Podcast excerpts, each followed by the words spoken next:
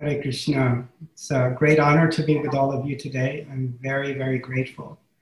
And um, I hope that I'm able to say something of value for all of you today. Namo Vishnu Padaya Krishna Prishtaya Bhutale Srimati Bhaktivedanta Swami Namine Namaste Saraswati Devi Gauravani Pracharine Nirvishesha Shunyavadi Pastachande Satarine Jai Shri Krishna Chaitanya Prabhu Nityananda Shri Advaita Gadadhar Siva Savi Gaura Bhaktavrita Hare Krishna Hare Krishna Krishna Krishna Hare Hare Hare Rama Hare Rama Rama Rama Hare Hare So I'm very grateful that everybody could join us today on a Friday. That's sometimes hard for people. It's very nice. Um, this whole when I decided we were going to do this talk, the question of, you know, what we wanted to talk about. And one thing that's really relevant to all of us in our day-to-day lives certainly is, is making the right choice. And in any position, how do we make that right choice? First of all, how do we know what the right choice is? And then sometimes we know what the right choice is, but we don't have the desire to make that right choice sometimes. We, we sometimes take the easy way out because the right thing, at least in the short term, may not always be the easy thing. So, in my uh, work as an astrologer, that's something we always come across in helping people make uh, the choices that help them in the long term. So, before we start talking about this in a little more detail, I wanted to tell a story. And this is the story of Maharaj Parikshit. Parikshit Maharaj is the grandson of Arjuna.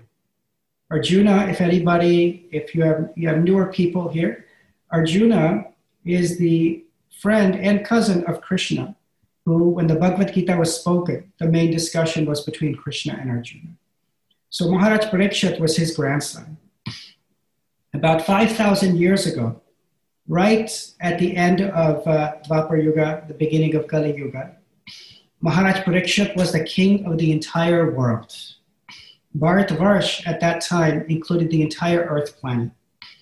He was young, he had all influence and power, very well educated, from a the most prominent family present on the earth at that time. Uh, he was in every way at the top of the world. And materially, if we looked at him, he there's nobody in the world today with all their fame or fortune or wisdom or knowledge. You put them all together, and they still wouldn't equal to who Maharaj Parikshit was. So Maharaj Parikshit was the king, and as the king, he ruled his citizens very wisely, always taking care to make sure every single citizen was happy and healthy and living the life that brought them closer to Krishna, that made them happy. That we don't see leaders doing that now. Leaders now are looking out for their own uh, benefit. But the kings of the old days, the Raja Rishis, their duty in life was to take care of their citizens. So Maharaj Parikshit, one day, he was out hunting.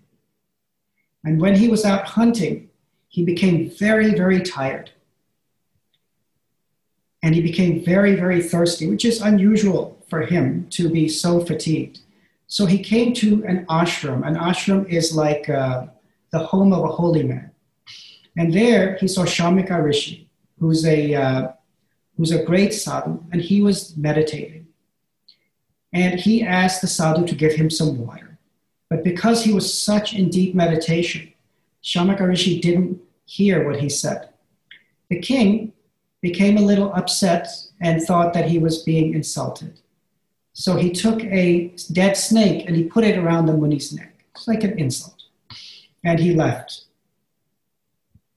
Later on, he realized he made a big mistake, but at that time, that's what he did. So, when the Rishi's son, Shringi, came home and he saw what had happened to his father, he became very angry. And in his anger, a Brahman's anger can be very powerful. he cursed Parikshit Maharaj that in seven days you're going to die. Just like that. From being at the top of the world, from being at the peak of existence materially, if you wish to think of it in that way. And in seven days, he is going to die. So, if any of us in our position were in that, uh, we're told that we are going to die in seven days, it would be quite bewildering.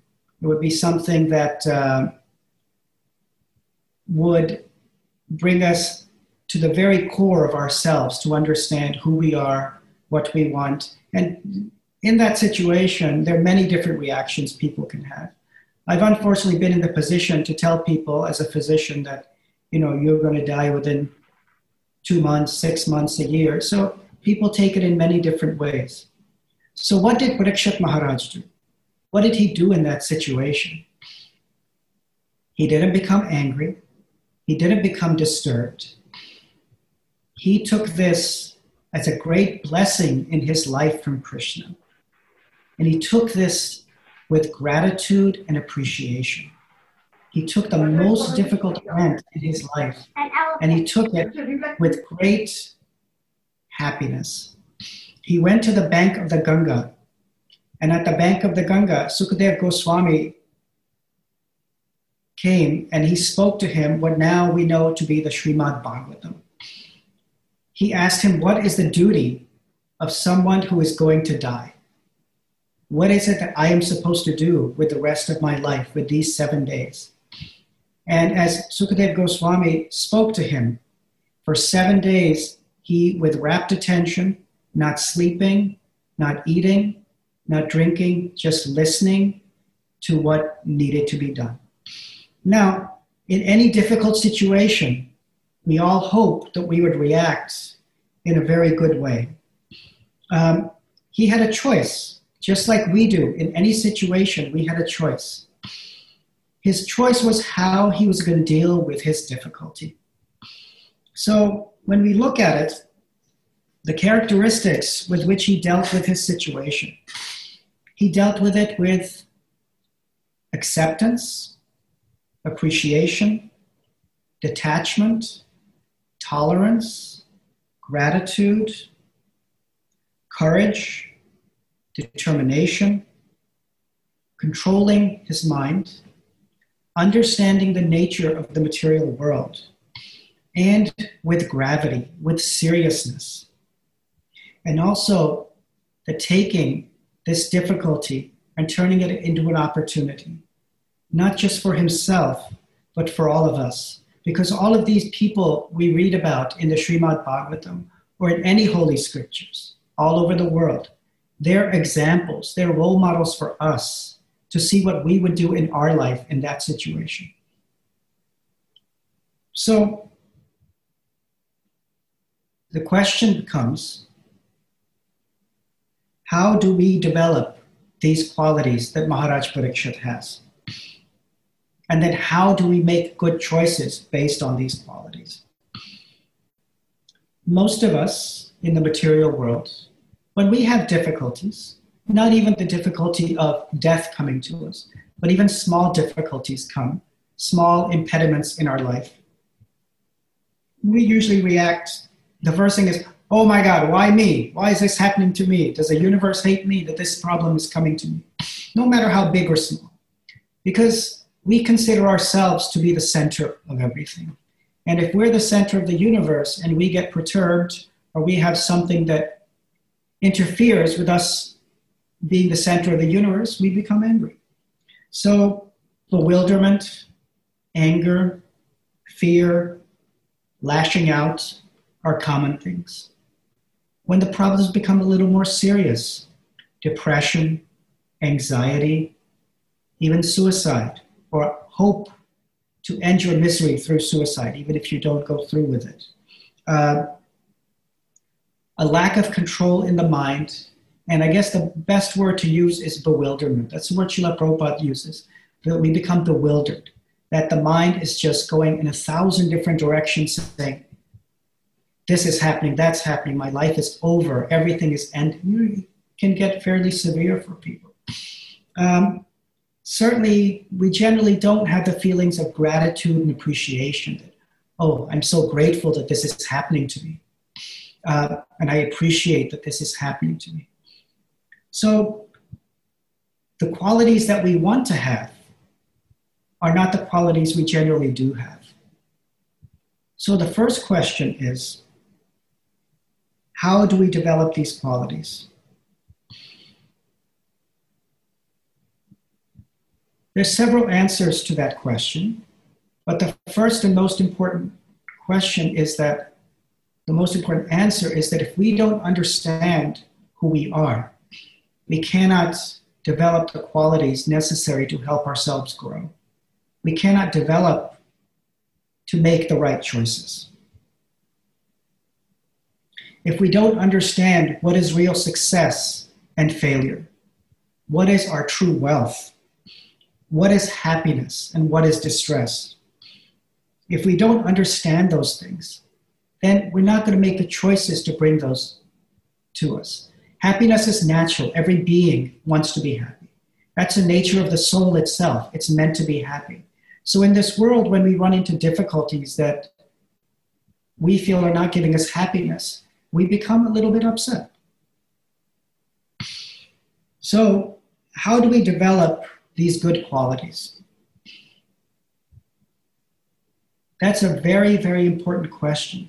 How do we become someone who can react to difficulties like Maharaj Parikshit?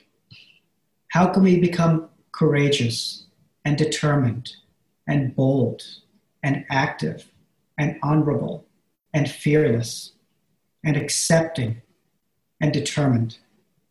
How can we become tolerant?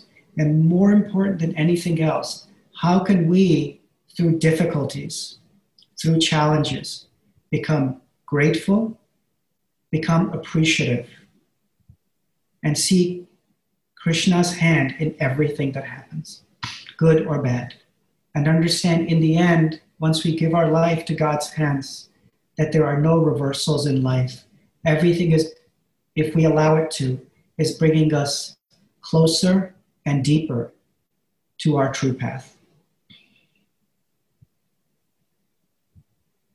The uh, most important way for us to become the person who can make the proper choices in our life is to start in the process of bhakti, start in the process of devotional service. So, devotional service purifies us. If you think of the mind, and the mind is like a mirror. And if that mirror is all covered in dirt and dust, we don't clearly see ourselves as we are. We're seeing somebody who's not a reflection of our true self. When we begin the process of bhakti, we begin to clear the mind. We begin to remove all those lifetimes of built up grime and dirt on that mirror. And then we can finally see who we are. And the question is, how do we do that? That's the question we all have. How do I do that? How do I learn through difficulties to grow? How do I learn to make the choices that I need to to to grow and become stronger? Not just bounce from one problem to another to another to another and my entire life goes by and all I'm doing is dealing with one problem after the next and reacting to it the process of bhakti, there's nine processes of devotional service that we use to help us grow. The most important things are hearing and chanting. And in addition to that, the association of like minded people. Um, if we chant japa, we listen to kirtan, we go to the temple, we hear people speak about, you know, Krishna, or all these great devotees from Srimad Bhagavatam. If we hear Krishna's name over and over again, what happens is that the mind begins to purify. All those layers that are covering us begin to slowly dissipate. So, what are the things that are covering us? What are the bad things in our heart that are preventing us from making the proper choices? And they're preventing us basically from being truly happy and truly free. We all want to be happy and we want to be free. But the only way to attain true happiness and true freedom is to let go of all the things that are holding us back, all the things that are our attachments. So, what do we give up? The things we give up naturally as we turn closer toward bhakti is we give up lust and anger and greed and envy and arrogance. And those things are replaced by love and gratitude and appreciation and happiness and courage. So the process of chanting and hearing, associating with other devotees, this is the process by which we can begin to purify our life. If you um, imagine, is Houston close to the ocean? Houston is not. Where is Houston? Is it uh, middle of the middle of the state? Uh, yeah, about an hour from the coast, from okay. the Gulf. Not bad, not bad. So if you imagine going to the ocean, okay, if you go to the ocean, you see the waves. The waves are constantly coming and they're hitting against the rocks. The rocks are our life, and the uh, the waves are all the problems that continuously come into our life. It can be a health problem, a financial problem, a job problem, a relationship problem, a mental problem it can be a whole range of things. Somebody criticizes us. We are cheated in our work or by a business partner. We have some difficulty with our parents. Our uh, family member or somebody close to us dies. The list of reversals and difficulties life is unending. So, those are like the waves of the ocean. Life after life, they keep coming. If we go under the surface of the ocean go deep under the surface of that ocean, what you have there is a constant current that is flowing. That current is your relationship with Krishna, that is always there, waiting for you. If we go deep underneath and we connect with that current, on the surface, the problems are still going on, but they don't affect us in the same way because we're living at a deeper level. So it means that we still deal with our problems at a practical level. But no matter what the result, we internally and at our deepest level of existence, we don't change. So when the inevitable storms of life come, we can deal with them in a way that doesn't shake us, that doesn't break us, and we can get through them actually with an attitude of gratitude. I didn't mean for that to rhyme, but it, uh, it's just a way to get through things with an understanding of our place in the world. When difficulties come into our life, if we can understand that Krishna is the center and every difficulty that comes, Krishna is using it to bring us closer to Him, to break our attachments in this world and understand that our true home is eternal. It's in a place full of bliss and joy where we will always be happy. Then we can weather those storms, and we weather them the same way Maharaj Parikshit did, with tolerance, gratitude, appreciation, control, and a lack of fear. In fact, with courage, that when problems come, we will deal with these as well as we can, and in the end, we give our life to Krishna's hands. The biggest, pro- the biggest difficulties that come when dealing with problems are actually the difficulties from our own mind. The mind is telling us when difficulties come that no, you shouldn't have this problem, or try to give this problem to somebody else so you don't have to deal with it. Or it tells you to be fearful or it tells you to be angry. When we start following the process of bhakti, the mind calms down. We start listening more to our intelligence, which uh, can guide us a little better than the mind can. The mind will take us in many different directions. In the Bhagavad Gita 6.34, Arjuna is talking to Krishna. He says, Chanchalam himana Krishna pramati balavadridam. That the mind is very difficult to control. It's more difficult to control, more difficult to control than the wind. So this is Arjuna, a great king from the Dwapar Yuga saying this. And for us, it's more difficult than that. But as we chant, as we follow this process that Chaitanya Mahaprabhu has given us, we learn to control the mind in a way that it becomes our friend.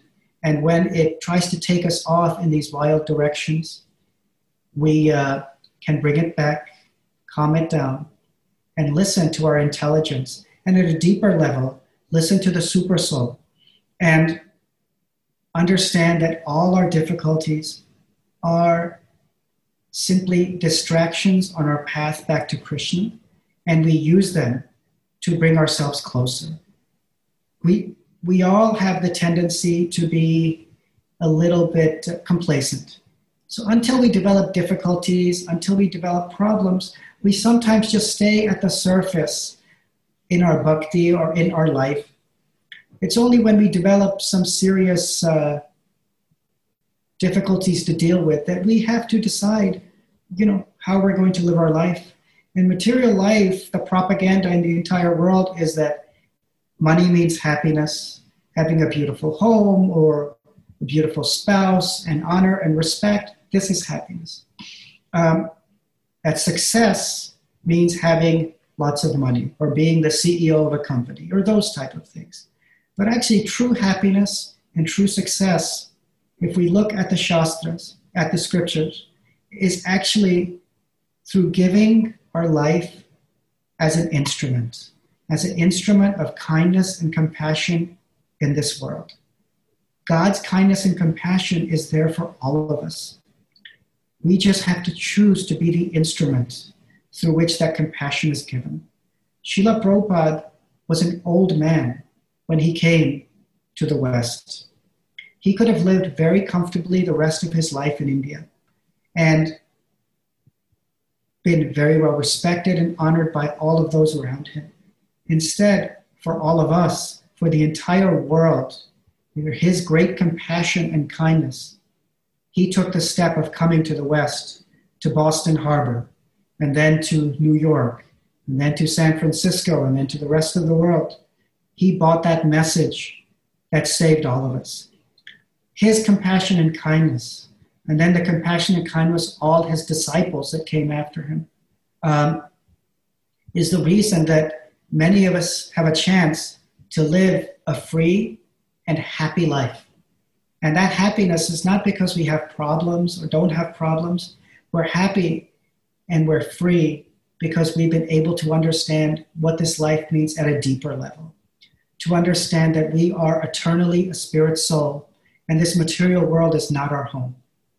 That difficulties will come, but when those difficulties come, if we're able to make the right choice when we have a problem, we will be going in the right direction headed home. If you think of the material world as an ocean in general, um, and we're trying to get to the dry land, when we have a problem. Material world, everybody's going to get wet. You're in the ocean, you're going to get wet. But when you have that problem, if you start swimming toward the shore, which is by making the right choices, then eventually all these problems will go away. But if we go in the other direction, the problems will keep coming one after the other after the other.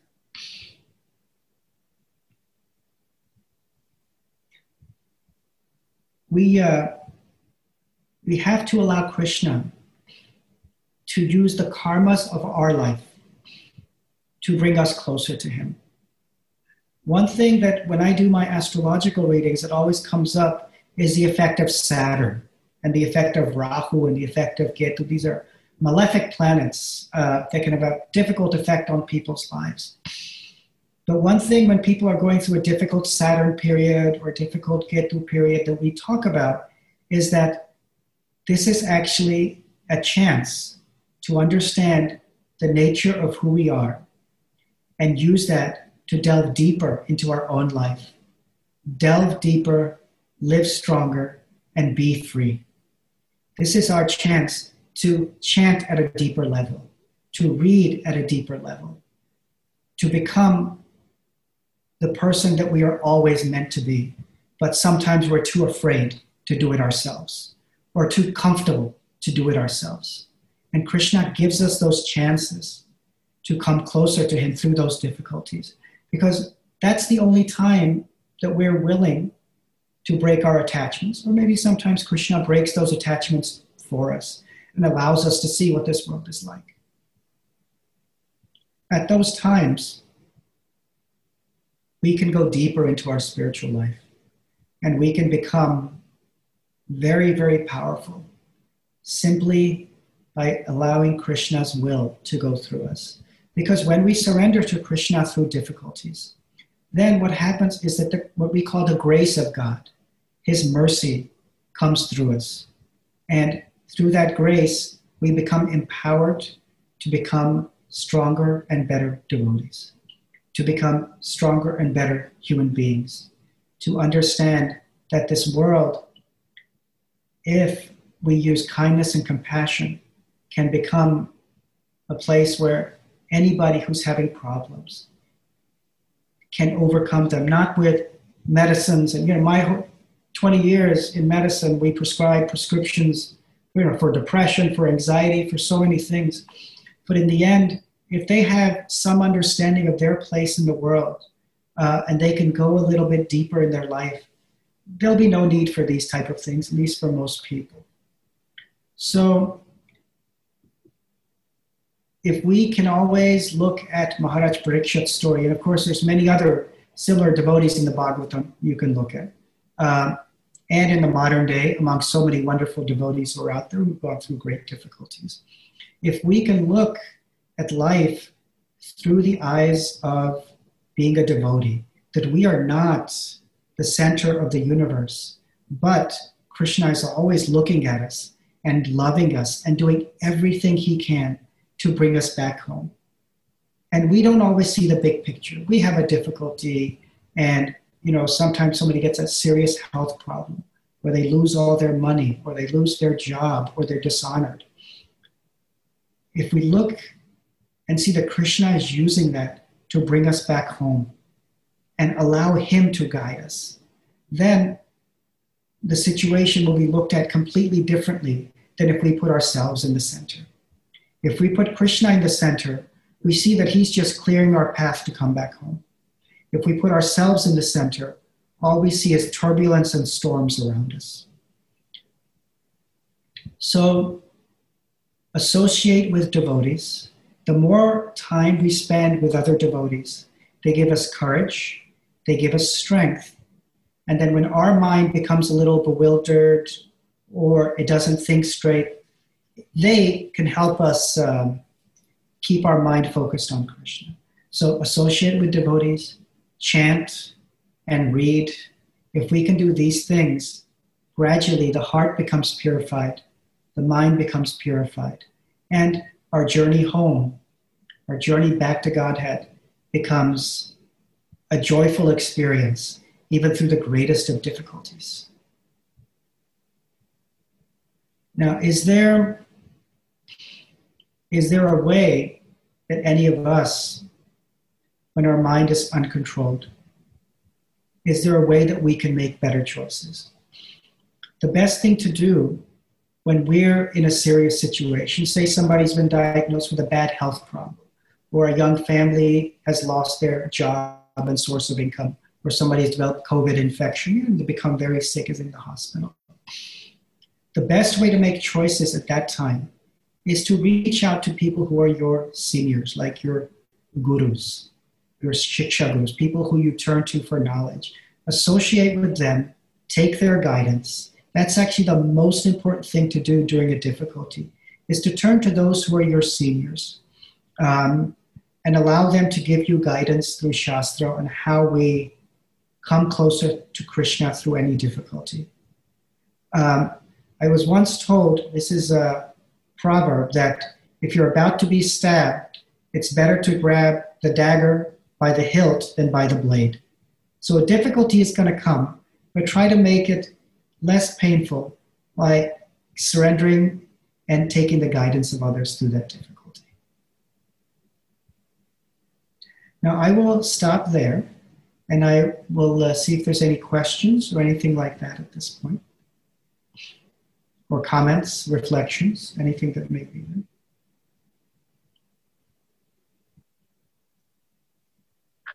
Can you hear me now? Yes, I can hear you. Okay. All right. Thank you. Um, so in this, in, in like a system of Vedic astrology, um, like, is that a system of like predeterminism or is it, cause I don't know anything about it. Is, or is it more so that you can glean some, uh, idea of influences? Like, very, very good question. What's your name? Uh, Charles. Charles. It's a very good question. So, astrology can give you specific answers for questions. But at the same time, in some cases, it gives you general indications. So, for example, I did a reading for somebody a couple of weeks ago, and they asked me, What happened in this one week in 2019? And I was able to tell her exactly what happened in that one week to her. And Later in the reading, she said, Oh, what am I going to do in this one particular year? And several different possibilities came up. So you discuss them all. And then our karma guides us to that particular thing. So it's both things can come up. So you can give very specific answers to things, uh, most certainly. Uh, but then at the same time, you can uh, see some things more as a general guidance that are, is going to manifest in a few different ways for that person. All right, thank you. You're welcome.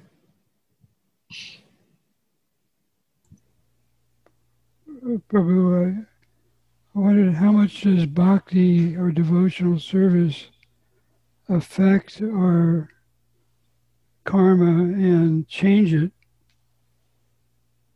And what would be the factor that would have more influence in that regard? That is also a very, very wonderful question. Um, Krishna can always change our karma. If you imagine that normally our karma is an action and reaction process, if we throw a ball against the wall, it's going to come back to us in the exact same way in this life or the next or the next after that. When uh, we become a devotee or we start following the path of bhakti, what happens is that we throw the ball against the wall but Krishna catches it and that he throws it back to us in a way that is going to allow us to come closer to him. So that's what happens when you become a devotee. So karma is still there, but Krishna takes that karma and uses it to bring us back home. Or, and at that point, we have a choice. When those difficulties come, we have a choice. We can be like Maharaj Parikshit and surrender and accept. Or we can be like someone like Ravan, who, when uh, the time came, he made all the wrong choices in his life. Or Hiranyakashipu, who also made the wrong choices um, because of attachment and ego and arrogance. Uh, but as we become devotees and we slowly surrender, all those anarthas, all those unwanted things within the heart start to dissipate. And uh, Krishna will use everything in his power to bring us back home to him. And that's ultimately, whether we see it or not, um, that's his ultimate mercy. That's his ultimate kindness upon us to break our attachments. And it's very painful for us. And we may not see it that way. And sometimes it's the help of other people around us who help us see that, okay, the difficulties you're going through, this is the greatest blessing in your life. And this is bringing you back to Krishna. If Srila Prabhupada hadn't gone through the difficulties he went through in his life, in his family life or with his business, uh, we wouldn't be where we are today, any of us. Um, so we have to look at these difficulties uh, as the greatest. Not, you don't necessarily have to, you can look at it as a blessing, or you can just look at it as an opportunity to come closer to Krishna. But at each time, it's a choice. We have a choice whether we're going to act this way or that way.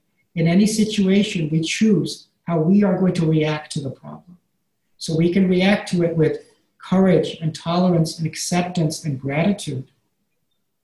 Or we can react to it with anger and fear and bewilderment and just a sense of despondency. So it's always our choice. Um, but Krishna can definitely change your karma that is present in the astrological chart. Absolutely.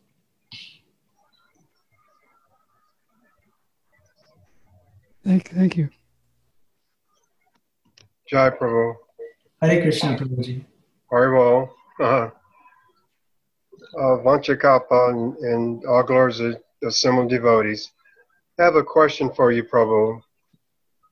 As you see, I, I'm in a black body. The question is Is it from karma in America, so far as the, the, the blacks being un, you know, this all this unjudgment? Is it collectively that we had our boots on someone's neck in previous lives or, or births? And it, uh, I, I try to preach to uh, the black devotees, but I mean, uh, black people in black bodies, but you know, they believe in the Holy Bible, 99% of them. But sure. how do I relay that collectively, is this some karmic retribution? Karma is, is a very complicated topic. Um, the most important thing in a situation like this, what's going on right now in the, in the country, is, at least when I talk to people, is not so much focus on past karma, but focus on what choice we're going to make now.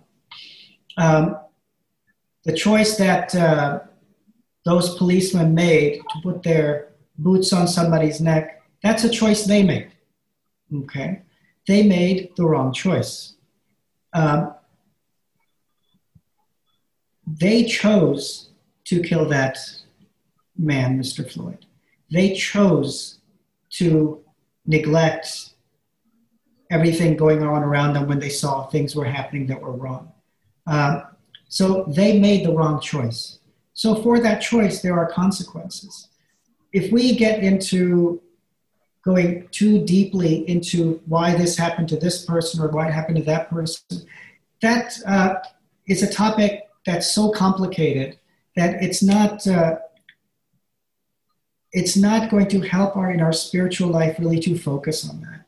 So focusing on what's the choices that were made and what do we do in this current situation uh, what's the right thing to do now that this has happened? Our choice in this situation is to be courageous, to be strong, to be fearless, and fight against injustice as much as possible. Whether we get our empowerment through Krishna or we get our empowerment through Jesus, in the end, everything comes through Krishna uh, Jesus was empowered by Krishna to do the things that he did. So as long as when the situation comes up, this one or many that have come up in the past and will come up in the future, focus on what am I going to do now? How am I going to not just encourage myself and the people around me, but the society as a whole to say we need to stand up and do something because this is the wrong thing. And the only way we do that is to have a deeper understanding of our own spiritual life. And if we have a deeper understanding of who we are, we can give that understanding to other people. And not everybody is ready to accept that, uh, you know, Krishna is guiding their life and that's all you need to do. There's some people who they don't want to chant. They, they do worship Jesus. And so they should worship him with their full heart. And they should live a life that Jesus wants them to live as true Christians. And, and I'm sure, as you've seen in the world, there's very few true Christians, uh, as there are true people of any religion. But there are people who do surrender uh, to the will of God. And when they live that proper life, surrender to the will of God, not being attached to their own position or wealth just to doing the right and proper thing in any situation. Anybody who shows those same characteristics that Maharaj Parikshit showed of acceptance and courage and honor and appreciation and gratitude through any difficulty. They're empowered by God to do these things. So all of those type of people, whatever their religion may be, should look at this as a calling to step together and stand up for what's the right thing.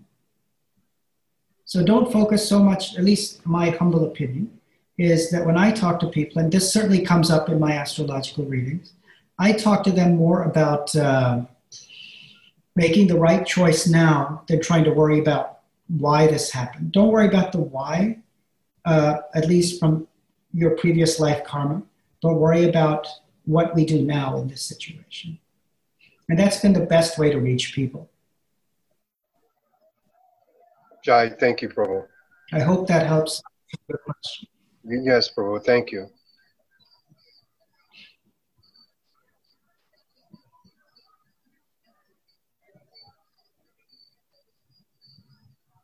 Hare Krishna Prabhu. Hare Krishna.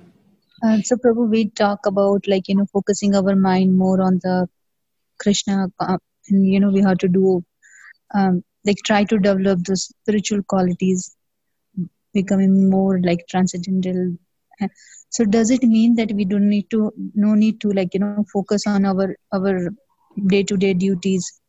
There are so many things that you know that kind of engage our mind in like so many other things that you know we have to pay up like that those are our responsibilities duties relatives and all those things. So these are two different things we cannot do both the things same time right? We can if we try to focus so much into the other problems we cannot do the spiritual things same time. If we i mean we cannot neglect those things right? That is what i'm trying to say. So how can we balance it out? Mataji that's a very good question. Um, it's a actually, as we become deeper in our spiritual life, our material and spiritual life are the same. They're not different because our material life, its foundation is our spiritual life. If everything we do, at every moment that we do it, we see that we are doing this as our duty to Krishna. If we have a family and they're not devotees, or we have to work and we work with people who are not devotees. But if we live always in that devotional mood, we will be able to do all our duties in a much more perfect way. So don't think of your material life as separate from your spiritual life. As I became a devotee, and as many people become devotees, you're actually able to do your work better. You're able to see that, okay, in my office work, where I, you know, work on a computer. Because I'm a devotee, my mind is clear. I'm actually able to take care of the things my boss needs or my coworkers need in a much better way. I'm able to uh, to live my life as a devotee in a much deeper way. Srila Prabhupada would always say that there can be two people working in a factory. One can be a devotee and one's not a devotee. And even though they look like they're doing the same thing, uh, their lives are completely different because the consciousness is completely different. So, whatever work you may do, you may work in IT, you may be a doctor, you may be an engineer, you may be a garbage man, you may you know, be a police officer, whatever work you do, if it's done in a consciousness of Krishna is the center of my life, I am not this body, and then that work you're doing is perfect and you do it fully and you do it completely and you don't neglect it. And that will be part of your spiritual life. But as long as Krishna is the foundation, uh, we do it as best we can. In every situation, we just, uh, you know, where at work, we sometimes think, oh, if I do this, is this Krishna conscious or is this not? We just make the best decision in that particular situation using our intelligence and try not to take too much anxiety over it. We just do the best we can. And Krishna will give us the intelligence to get through all of those problems. But there's no, in the end, your material life and your spiritual life are the same, or they can be the same. Does that answer your question, or? Yes, Prabhuji. Yeah. Okay. Thank you. You're welcome.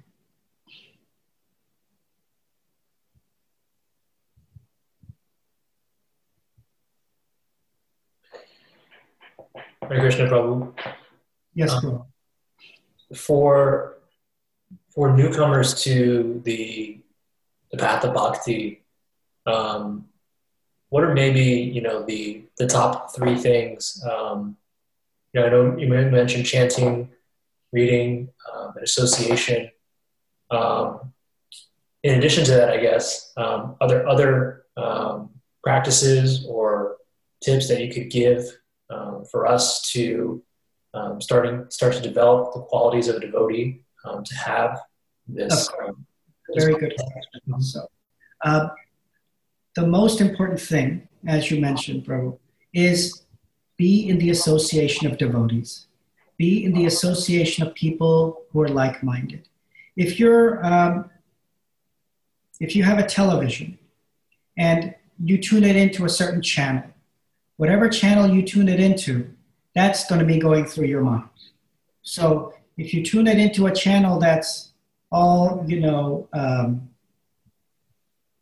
sports or violent movies or those things that's how you're going to think if you tune it into things that are about bhakti or about nature or national geographic you know it's going to tune you into a different thing if you watch some uh,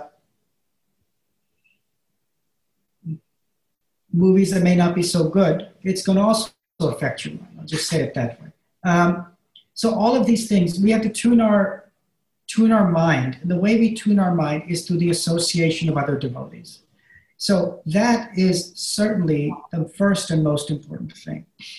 Hearing and chanting, uh, I speak of always, simply because this is a Yuga Dharma for this age. That means that when Chaitanya Mahaprabhu came in the 1500s in the Bengal area, what he said is that chant the names of Krishna, and if you chant, this will purify you. And for the Kali Yuga, this is the most important thing. For this age, this Kali Yuga age lasts 432,000 years. We've done about 5,000 of it. Uh, so this is very important for this age. So those are the most fundamental things uh, that we can do, and they're relatively easy. And you know, chanting means going to kirtan, listening to CDs, uh, doing japa on your beads, uh, reading, uh, certainly very important. And reading is probably the next most fundamental thing is to read Srila Prabhupada's books, is to try to read, you know, if you haven't read anything else, read the Bhagavad Gita, then Srimad Bhagavatam, Chaitanya Charitamrita, all of these kind of books are also very important. So as we study the lives of the great devotees, as we uh, read more, then we'll realize where we're attracted. And then if there's certain areas where we're attracted, then we can focus more on that. Some people like to sing. Some people like to give classes. Some people like to write. So you'll find the areas that attract you. But as long as we keep the association and shelter of devotees and seek to them for guidance, uh, we will continue to grow. But those are the most fundamental processes. Very good. Thank you, Babu.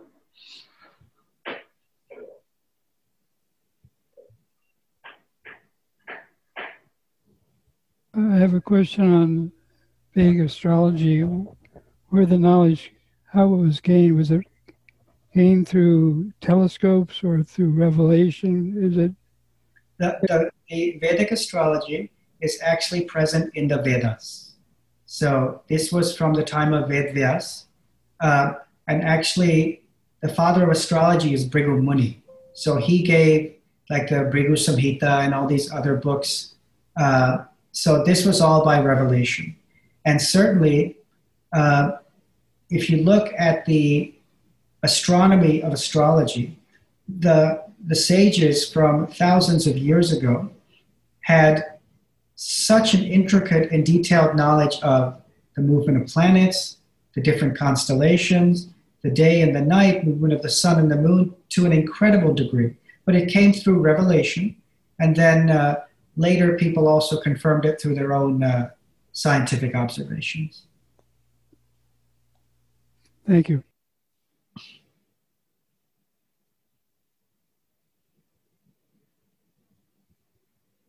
Uh, one last question. Uh, uh, how does Ayurvedic approach to medicine complement or differ from allopathic? So, Ayurveda looks at uh, Ayurvedic medicine and Western medicine are different. Okay. Uh, they look at treating the root cause of the problem. That there's imbalances within your body that need to be fixed, and we'll work on fixing those imbalances. Uh, and also understanding very deeply the connection between the body and the mind. How living an unbalanced life, life with too much stress, too much worry, overwork, taking in unhealthy food that's unhealthy for your own particular body, and understanding that when those things come out of balance, um, you get illnesses. Western medicine, though it has some understanding of some dietary needs that people need to follow, basically, in the end, doesn't look at the underlying cause of a problem. It uh, it's much more of a impersonal, mechanistic approach at does not really so much pay attention to the mind and focuses only on taking care of the body. Somebody comes into my office and they have high blood pressure. We give them some high blood pressure medicine and they're done. You know, nobody's looking uh, to um, say, okay, why do you have high blood pressure? Let's What's the stress going on in your life? What's going on with your wife? What are your kids doing? Uh, why is your diet so bad? What, what happened 20 years ago when you were younger that's now blocking you from growing in your life? I mean, this deep rooted things that Western medicine simply is unaware of addressing uh, because it's not how they're trained. And Ayurvedic medicine can look a lot of these things at a deeper level.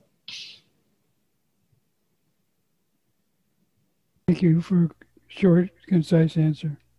You're welcome. Uh, Prabhu, just one more question.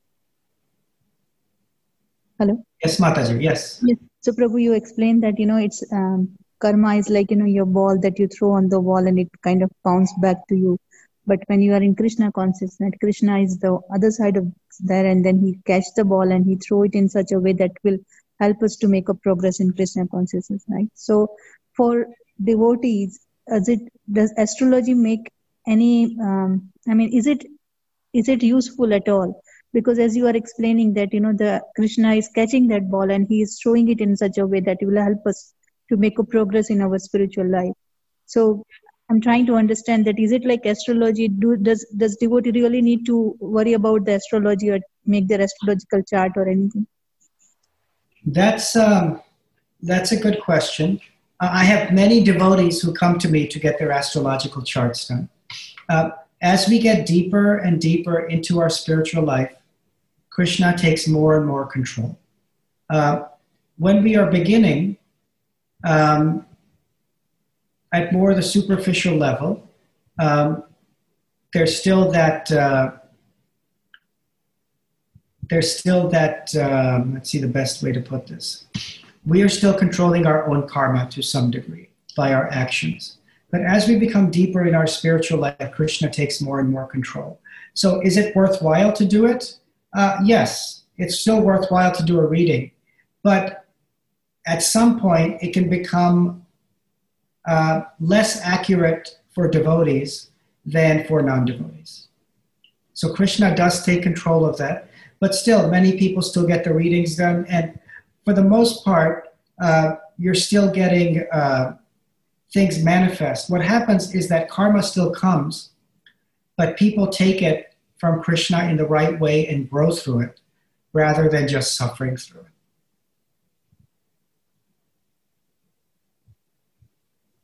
So you're trying to say that my situation, you know, that's going to come will be the same, but my approach to address that will be different? Uh, it depends. It's not always like that. Uh, sometimes the same situation comes, but through Krishna's grace, we respond to it in a different way. And sometimes uh, the situation does not come at all, or if Krishna wishes, the situation comes worse than is in the astrological chart. So I, this I see fairly often. There's people where in their astrological chart everything looks wonderful. And then all of a sudden they get hit by something heavy who are devotees. Especially happens with devotees. Um, so that's where Krishna is intervening. So, yes, Krishna can do anything. Uh, he can make our karma better, he can make it worse, uh, whatever he needs to do to bring us closer to him. Thank you, Prabhuji. Yes, so it's not so, it's never black and white. Krishna can be very tricky because he wants us to come back home. So he'll do whatever whatever he needs to to bring us back home to him. It's scary sometimes. No, no, no, not, not scary at all. Our mind, our mind may think it's scary, but uh, my Guru Maharaj once said that if we understood what's ahead of us on the path of bhakti, even when we're going through difficulties, we would roll around on the ground crying because we would understand how much mercy we are receiving. So this is never scary. It may feel scary to our mind, but the path of bhakti is the most wonderful thing because it's like when your child is sick and you have to give them medicine when they're little and they freak out and they cry and all these things. Um, but you give them the medicine because you know it's the best thing for them. And they may hate you for it at the moment, or they may not understand why someone who loves them so much is doing that to them. But in the end, it's good for them. Uh, this is the same way when we get difficulties. We have to turn those difficulties into opportunities for growth. The other example that's given is uh, like if somebody is weaving a tapestry or making you know a nice uh, artistic tapestry in that way. And that's what Krishna is doing in our life. And we, we're only seeing the backside of the tapestry where there's all the knots and the long strings, and we're not seeing how it's properly being made. So we only see the difficult side. But Krishna is weaving this wonderful tapestry in all of our lives to bring us closer to Him, to make sure that we grow and we come back home, that we don't stay in this material world. Because Bhagavad Gita says, Ah Brahma Bhuvana Loka Punar Avartino Arjuna, that from Brahma's planet down to the lowest, this is a place where you continue to come back. That when we turn to Krishna, then we don't come back to this world. But until then, whether you're, you know, the king of, you know, Qatar or whatever rich country is out there, Saudi Arabia, or you're living in a slum in Mumbai, uh, our difficulties and problems are all the same. I can tell you, for the people I do readings for, everybody in this material world is suffering. Some difficulty is there. Health problem, legal problem. Sometimes people's life is perfect from the outside. And they come and you realize how much they suffer. You see this huge number of suicides you know, famous people, rich people who look like they have everything. They're killing themselves. Why? Because they're suffering in this material world. So we have a chance as devotees to see that suffering in our own lives and grow through it. And this, we have to be able, we've been given the opportunity through the grace of Chaitanya Mahaprabhu and Srila Prabhupada that this is the greatest opportunity to transform our life. That every reversal and every difficulty is not actually a reversal and a difficulty. It's Krishna coming into our life and bringing us home. There's a wonderful ashtakam by Bilva Mangal Thakur called Churashtakam. And in it, he says, Krishna, you have taken away everything from me my honor, my wealth, my position, my family. He said, You've taken everything from me. But the one thing you haven't taken away is yourself, that I've captured you in my heart, and you will never leave because I will keep you in there for lifetimes. So keep Krishna Mataji close to your heart all the time. Whenever difficulties come, chant. And with love, trust, and faith, always continue in the service to Krishna, and He will bring us back home The Pandavas were Krishna's own family and they went through so many difficulties. And they're our example to how we should always, even through the hardest difficulties that can come upon us, make the right choices. And the grace of Krishna will shine through your life and he will empower you to live through the greatest problems in the happiest and freest way. And that you will eventually end up seeing the greatest difficulties in your life as the most amazing things. Right now in Srimad Bhagavatam class here in Alachua, we're reading uh, the prayers of Queen Kunti. Chapter 8 is prayers of Queen Kunti. And uh, in it, she says, Kunti is the mother of the Pandavas of Arjuna and his brothers. And she's actually Krishna's aunt.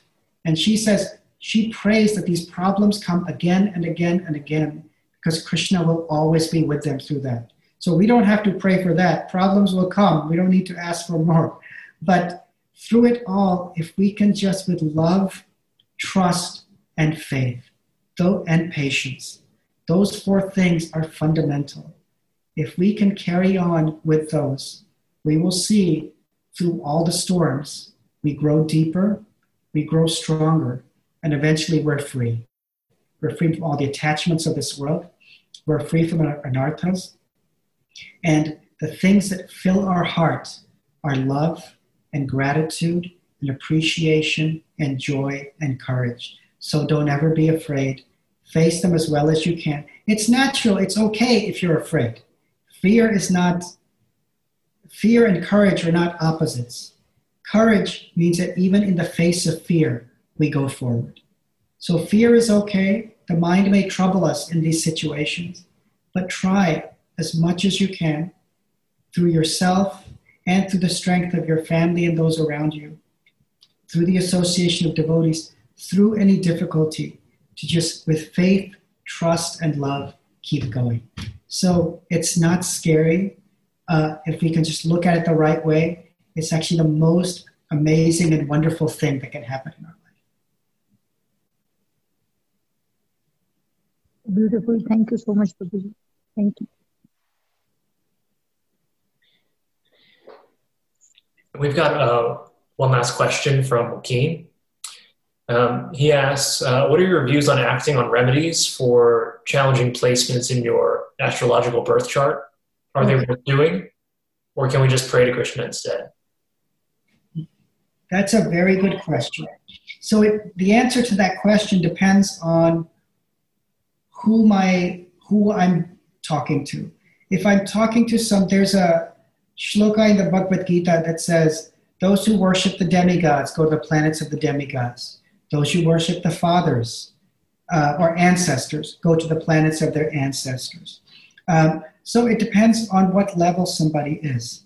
There's some people whose understanding doesn't go past the level of uh, worshiping the demigods for material needs. They're not ready to become devotees of Krishna. So for those people, uh, certainly the best thing to do is to do some remedies that appease the particular demigods. Krishna is controller of all the demigods. If you're a devotee, um, if you continue to chant Krishna's name, that is the best thing. Now, that doesn't mean we don't res- give great respect to all the demigods because they are servants of Krishna. They've been empowered to do their job. Like one of the most common difficulties we see with planets is with Saturn. Saturn is a devotee of Lord Nrsingadev. Uh, and he has his own prayer that we use as a remedy. That's actually a prayer to Lord Nrsingadev.